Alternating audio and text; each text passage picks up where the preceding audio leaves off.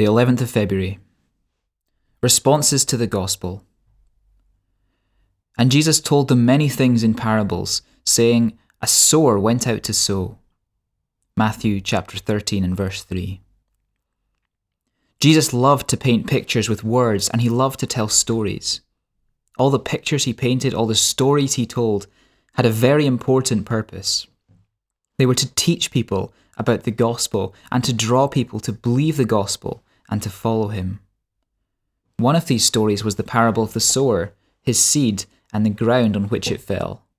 Matthew chapter 13 verse 1 to 23. In this story, Jesus compared the seed to the word of the gospel, which is told in churches and books and in conversations. People receive this word in different ways, like seeds sown by the farmer in Jesus' time. Some seed fell on the path which ran alongside the field.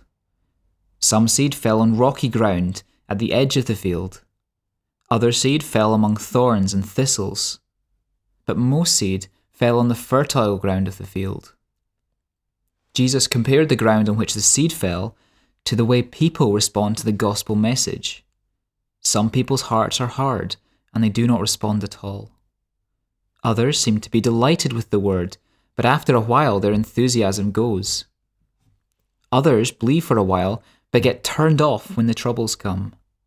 But some believe and bear fruit. They persevere and find great joy in following Jesus. Where do we fit into the picture? And a prayer. Dear Lord, help me to believe and to follow you to the end. Amen.